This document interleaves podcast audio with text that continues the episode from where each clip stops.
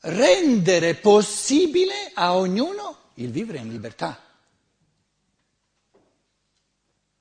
Altri doveri non ne esistono, non hanno il diritto di esserci.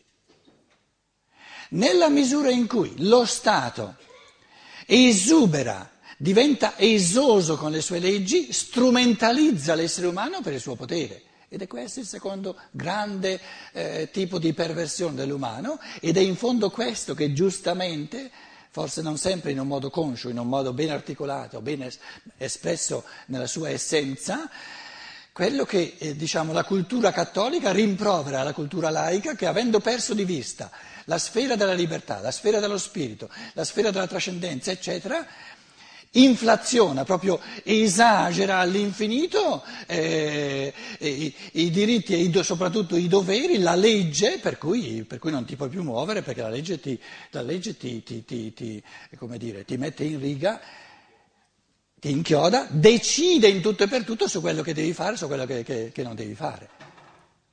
Invece la legge, per restare umana, deve decidere soltanto ciò che non si deve fare e mai ciò che si deve fare. Quindi ciò che l'individuo deve, vuole fare va lasciato a lui. Lo Stato, per restare umano, deve limitarsi, la nostra deliberazione in quanto, in quanto esseri umani uguali, a decidere ciò che tutti dobbiamo omettere, ciò che dobbiamo non fare. E perciò vi richiamo a questo pensiero di Socrate nella sua Apologia, prima di, poco prima di morire, dove dice... Questa voce interiore, no? Che mi ha sempre detto ciò che devo evitare, ciò che devo non fare, non mi ha mai detto ciò che devo fare. Perché ciò che l'individuo deve fare non glielo può dire nessun altro. E poi non è qualcosa che deve fare, è qualcosa che vuole liberamente, perché lo ama. E se l'individuo non ama ciò che è espressione creativa del suo essere, non lo potrà mai fare per dovere. Non lo farà e nessuno glielo può imporre. Quindi ciò che è libero è per natura non imponibile. Allora più lo Stato esagera nel, nel sancire non soltanto ciò che dobbiamo tutti evitare per rendere possibile la libertà, ma vuol sancire ciò che dobbiamo fare, soverchia, proprio eh, diventa prepotente sul cittadino e lo fagocita, lo rende, lo rende strumento per il suo potere, eh, potere per il potere.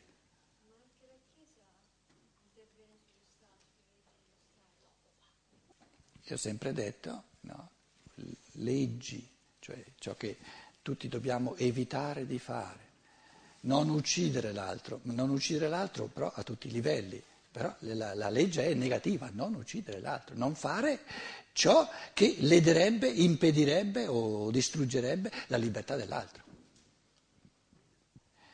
In altre parole, ciò che l'individuo deve fare non esiste. Questa è la libertà. Perché se c'è, se ci sono tante cose che io devo evitare... Sono libero anche lì, basta che le evito. Quindi non è qualcosa che devo fare. Non libero divento se c'è qualcosa che devo fare, perché se lo devo può, lo devo fare anche contro la mia volontà. Invece non c'è nulla che l'individuo deve fare. Ci sono tante cose che deve evitare, ma se le evita è libero anche lì.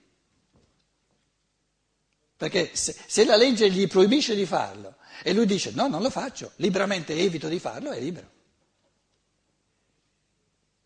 Ripeto il pensiero, nessuna legge di questo mondo può dire all'individuo che cosa deve fare, perché il, il, il bene morale, prima di tutto, è bene morale soltanto perché è fatto nella libertà, ma poi è diverso in ognuno, quindi non esiste ciò che l'individuo deve, esiste ciò che l'individuo è e ciò che l'individuo vuole liberamente esprimere in quanto dimensione immanente del suo essere.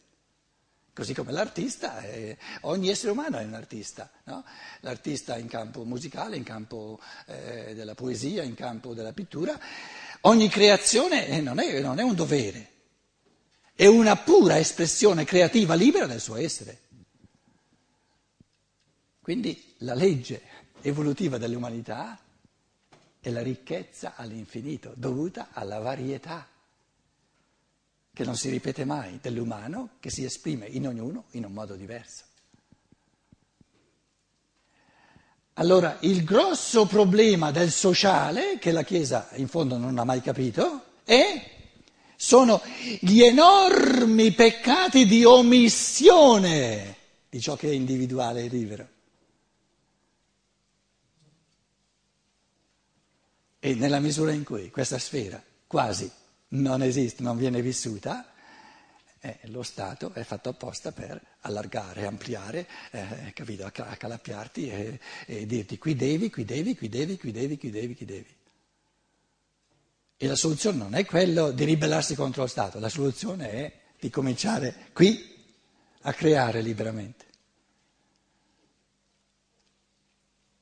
Nella misura in cui abbiamo milioni di individui che diventano sempre più creativi, eh, il, lo Stato dovrà accettare, lo Stato siamo noi, no? sono, sono tutti cittadini, quindi avremo cittadini che cominciano sempre di più a dire no, di questa legge non ci abbiamo bisogno, perché questa legge dice ciò che devi fare, via. Questa altra legge dice cosa devi fare, via. Questa altra legge dice cosa devi fare, via. Teniamoci soltanto alle leggi che dicono ciò che non va fatto, ciò che è proibito. Tutto il resto lo lasciamo all'individuo. La Chiesa, il compito della Chiesa, cioè il compito del religioso. L'essere umano è sacro, è religioso, è divino, nella misura in cui si, si, eh, come dire, si vive come spirito creatore, quindi il compito dell'autorità religiosa sarebbe di sparire come autorità e di farsi propugnatrice della libertà singola, quindi la Chiesa si autodistrugge nella misura in cui Ti, ti, ti viene con una seconda dose di dovere morale che, che, che, che viene dalla Chiesa. Già è enorme il dovere che mi, i doveri che mi impone lo Stato per legge, poi ti arriva la seconda eh, eh, cartuccia, no? Con tutti i doveri che, che, che derivano dall'autorità religiosa. Doppiamente, doppia perversione, quindi doppiamente anacronistica la cosa. Perché il senso umano del dovere è di rendere possibile ciò che è libero. E l'unico dovere che c'è è di lasciare in pace l'altro, in modo che possa esprimersi in libertà. E l'altro dovere, se vogliamo, è di mettergli a disposizione in campo, in campo economico di... Di, di società lavorativa, di, di, di professioni eccetera, di mestieri, mettergli a disposizione gli strumenti materiali. Quindi appaga i bisogni, eh, abbiamo il diritto e il dovere di appagare tutti i bisogni che ci sono in ognuno per vivere in libertà, abbiamo tutti il diritto e il dovere di evitare, quindi lo sanciamo per legge, di evitare tutto ciò che impedisce o, o, diciamo, o, o mette a repentaglio la libertà dell'altro, una volta che appaghiamo, visto in chiave ideale, i bisogni di ognuno, una volta che evitiamo ciò che lede, ciò che impinge, ciò che infrange la libertà altrui, abbiamo assolto tutti i diritti, tutti i doveri. Resta la parte più importante, più essenziale. Perché un essere umano che ha pagato tutti i suoi bisogni, che ha intorno a sé esseri umani che non fanno nulla contro la sua libertà e non la esprime mai la sua libertà, è un assurdo assoluto. E in fondo in questo paradosso vive l'umanità di oggi. E allora, non vivendo la libertà, l'economia moltiplica i bisogni all'infinito, bisogni che non ci sarebbero, e lo Stato moltiplica le leggi e i doveri all'infinito. Una doppia disumanità che fa vivere gli esseri umani sempre in un modo sempre più depressivo, sempre più triste, sempre più... pesante. e lo vediamo, la, diciamo la, il, il, il crescere al nord forse è più forte che non qui al sud, non, non, non ve lo so dire, comunque c'è un, un aumentare di, di, pres, di depressioni enormi, è dovuto proprio al fatto che eh, il materialismo eh, amplia all'infinito la sfera dei bisogni, e la, la persona si mette in testa di avere bisogno di tante cose di cui di fatti non avrebbe bisogno, e la sfera del dovere eh, ti, ti, ti, ti pone delle leggi che non soltanto ti dicono cosa devi evitare, cosa devi, cosa devi lasciare, ma ti dicono cosa devi fare. Poi addirittura la Chiesa che ti dice, quindi lo Stato che ti dice tutto quello che devi fare presso, presso un bravo cittadino, poi la Chiesa che ti dice quello che devi fare presso un bravo fedele. Allora, bisogno all'infinito, mi sento sempre più bisognoso, sempre più bisognoso. Perché è un conto, è un conto, come dire, appagare i bisogni. Perché diciamo appagare i bisogni? Perché quando io mi sento bisognoso, eh, non mi sento bene, ho bisogno di qualcosa. Quindi la, l'esperienza del bisogno è l'esperienza di essere dipendente da un altro, perché il bisogno è soltanto un, è un bisogno reale soltanto quando può essere appagato in chiave di solidarietà attraverso il contributo di un altro. Se io ho un bisogno lo posso appagare da solo, non è un bisogno, è un talento. Quindi il talento è dove non ho bisogno dell'altro, invece il bisogno, la capacità, il bisogno è un bisogno perché ho bisogno dell'altro, quindi ecco qui la solidarietà. Quindi ogni bisogno è un bisogno reale nella misura in cui ho bisogno dell'altro. Allora, nella sfera economica noi facciamo l'esperienza di essere bisognosi, cioè di essere dipendenti dall'altro. Questo non può essere, come dire, eh, l'esperienza più bella eh, dell'essere umano. Perché questa dipendenza reciproca è strumento, nella misura in cui appaghiamo i bisogni, per esprimere i talenti. Quando una persona esprime un talento è l'opposto di essere bisognoso. Quando ha un bisogno dice aiutami, aiutami, ho bisogno di te. Quando esprime un talento è, è super ricco. Quando ho un bisogno mi manca qualcosa, quando esprimo un talento ho più di ciò che mi è necessario, quindi do qualcosa di esubero agli altri. Quindi l'esperienza della libertà è fare l'esperienza del talento, della capacità, dove uno dice c'ho delle forze che non bastano soltanto per me, ma bastano anche per gli altri. Questo è il senso della libertà. Invece il bisogno, ho bisogno di te, no, no, sono, sono, non sono autonomo. Quindi nel bisogno non sono autonomo, nel talento sono super autonomo, esubera forze che fecondano, che, che, che vanno incontro. Allora il mio talento appaga il bisogno dell'altro e il mio bisogno viene appagato dal talento altrui. Quindi ciò che per l'uno è talento appaga il bisogno dell'altro e ciò che per l'altro è bisogno viene appagato dal talento altrui. È la legge dell'organismo. In un organismo tutte le funzioni di tutti gli organi appagano, il concetto di salute è che c'è una corrispondenza perfetta tra tutti i bisogni e tutti i talenti. Tutti i contributi di tutti gli organi, di tutte le cellule, corrispondono perfettamente a ciò di cui ogni organo ha bisogno. Quindi anche nell'umanità, che è, un orga- che è concepita come un organismo unitario, la legge è quella della salute, che tutti i talenti corrispondono a tutti i bisogni che ci sono. Però, ripeto, eh, quando io mi vivo come bisognoso non è il più bello dell'umano, perché ho bisogno, sono, sono, sono insufficiente. Il più bello dell'umano è questa esuberanza della libertà dove io ho più di ciò di cui ho bisogno e lo do all'altro, in modo che lui appaghi il suo bisogno attraverso il mio talento.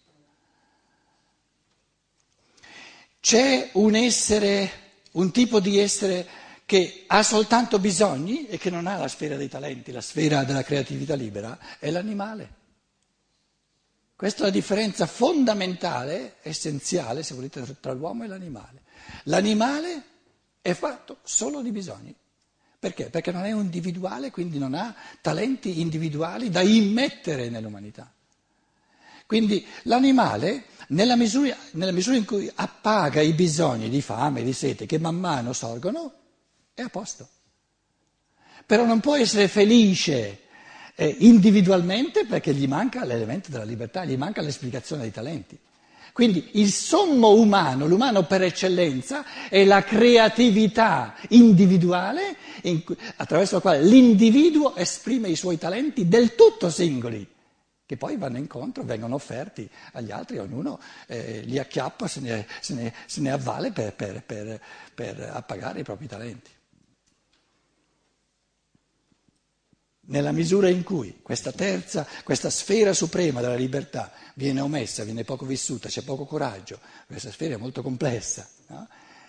Allora le altre due diventano, vengono, vengono, diventano disumane perché vengono, ampli, vengono ampliate all'infinito.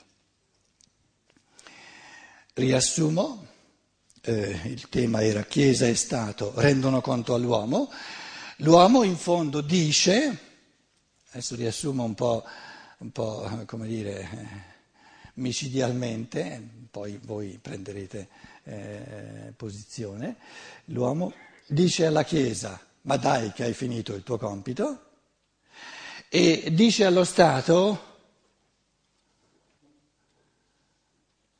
datti una sforbiciata, sei diventato troppo potente, hai invaso troppo la sfera, no? Eh, eh, eh, mantieniti nell'ambito di ciò che veramente sono i diritti e i doveri di ogni essere umano. Il diritto fondamentale dell'essere umano è la libertà e il dovere fondamentale di ogni essere umano è quella di renderla possibile. Quindi l'economia rende possibile la libertà e lo Stato, la sfera giuridica, crea sempre di nuovo il pareggio, il giusto equilibrio tra solidarietà e libertà. Libertà in quanto diritto supremo di ogni essere umano, pari diritto di ogni essere umano, e solidarietà in quanto dovere assoluto di ogni essere umano nei confronti dell'altro essere umano. Grazie per la vostra pazienza, facciamo una pausa, come al solito, e poi sento da voi.